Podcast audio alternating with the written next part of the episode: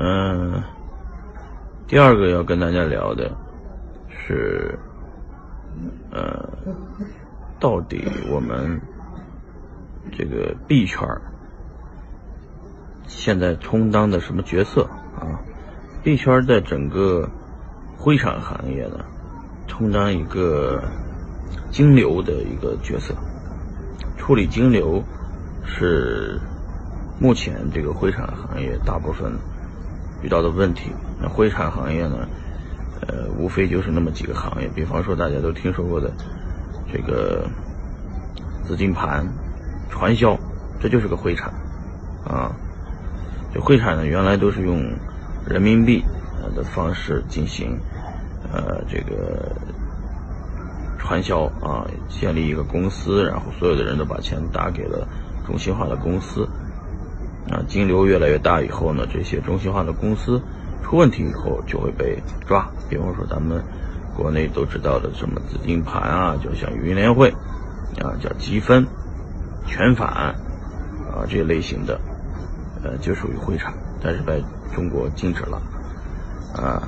这个其实本质上传销和直销本质上没什么大的区别，就是资金游戏啊，但是他们现在用。数字货币出入金，啊，最近的些钱包盘非常火，啊，但是呢，钱包盘起来的，最终还是会崩的，因为它高的利息是给不出来的。只要是用高息来吸引大家，呃，投资的，啊，都是这个传销；只要是拉人进来就有返佣的，也是传销。这种的大家要谨慎，啊，那。比特币和这个 USDT 等等的这个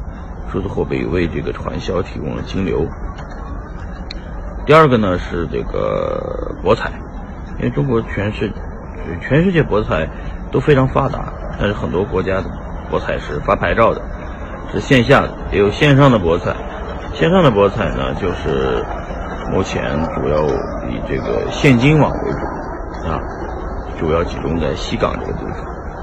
但是现金网的规模都非常小，金额也非常小，一般人呢赌一赌玩个几百块钱的、几千块钱的，金额太小了，这个说实话立案都很难，嗯，就像打游戏输了钱一样，这个赌博也输钱，嗯，游戏跟博彩呢不分家，但是以博彩呢是违法的，啊不上税的，所以是被严打。目前博彩行业的入金也是一个很大的问题。所以已经有博彩公司开始使用数字货币进行出入金啊。第三个是大宗行业，就是中国所谓的炒外汇啊、炒原油啊、啊炒黄金期货呀之类的这一类的产品，在中国是被严厉禁止的。但现在呢，这个行业的人数是上百万人从业人员，虽然禁止了，但是他们都在海外继续做啊。呃，没有这些人这么做呢，也没有这个办案人员 也没事没事干啊，很奇怪，有很多的办案人员到处去抓这些人，也有了工作，嗯，很奇怪啊，这确实是相辅相成的，居然是，完了，然后他们也是一样的问题，金流出不来，现在都是要用数字货币进行处理金流，数字货币的特性就是匿名性。呃，去中心化找不到源头，不好追踪，这也是没想到，数字货币居然是被先被这几个行业用起来的。当然还有一个行业叫电信诈骗，这比较坑人的，他们直接是骗大爷大妈的银行卡里的钱，伪装成是公安机关，伪装成什么公检法的都有，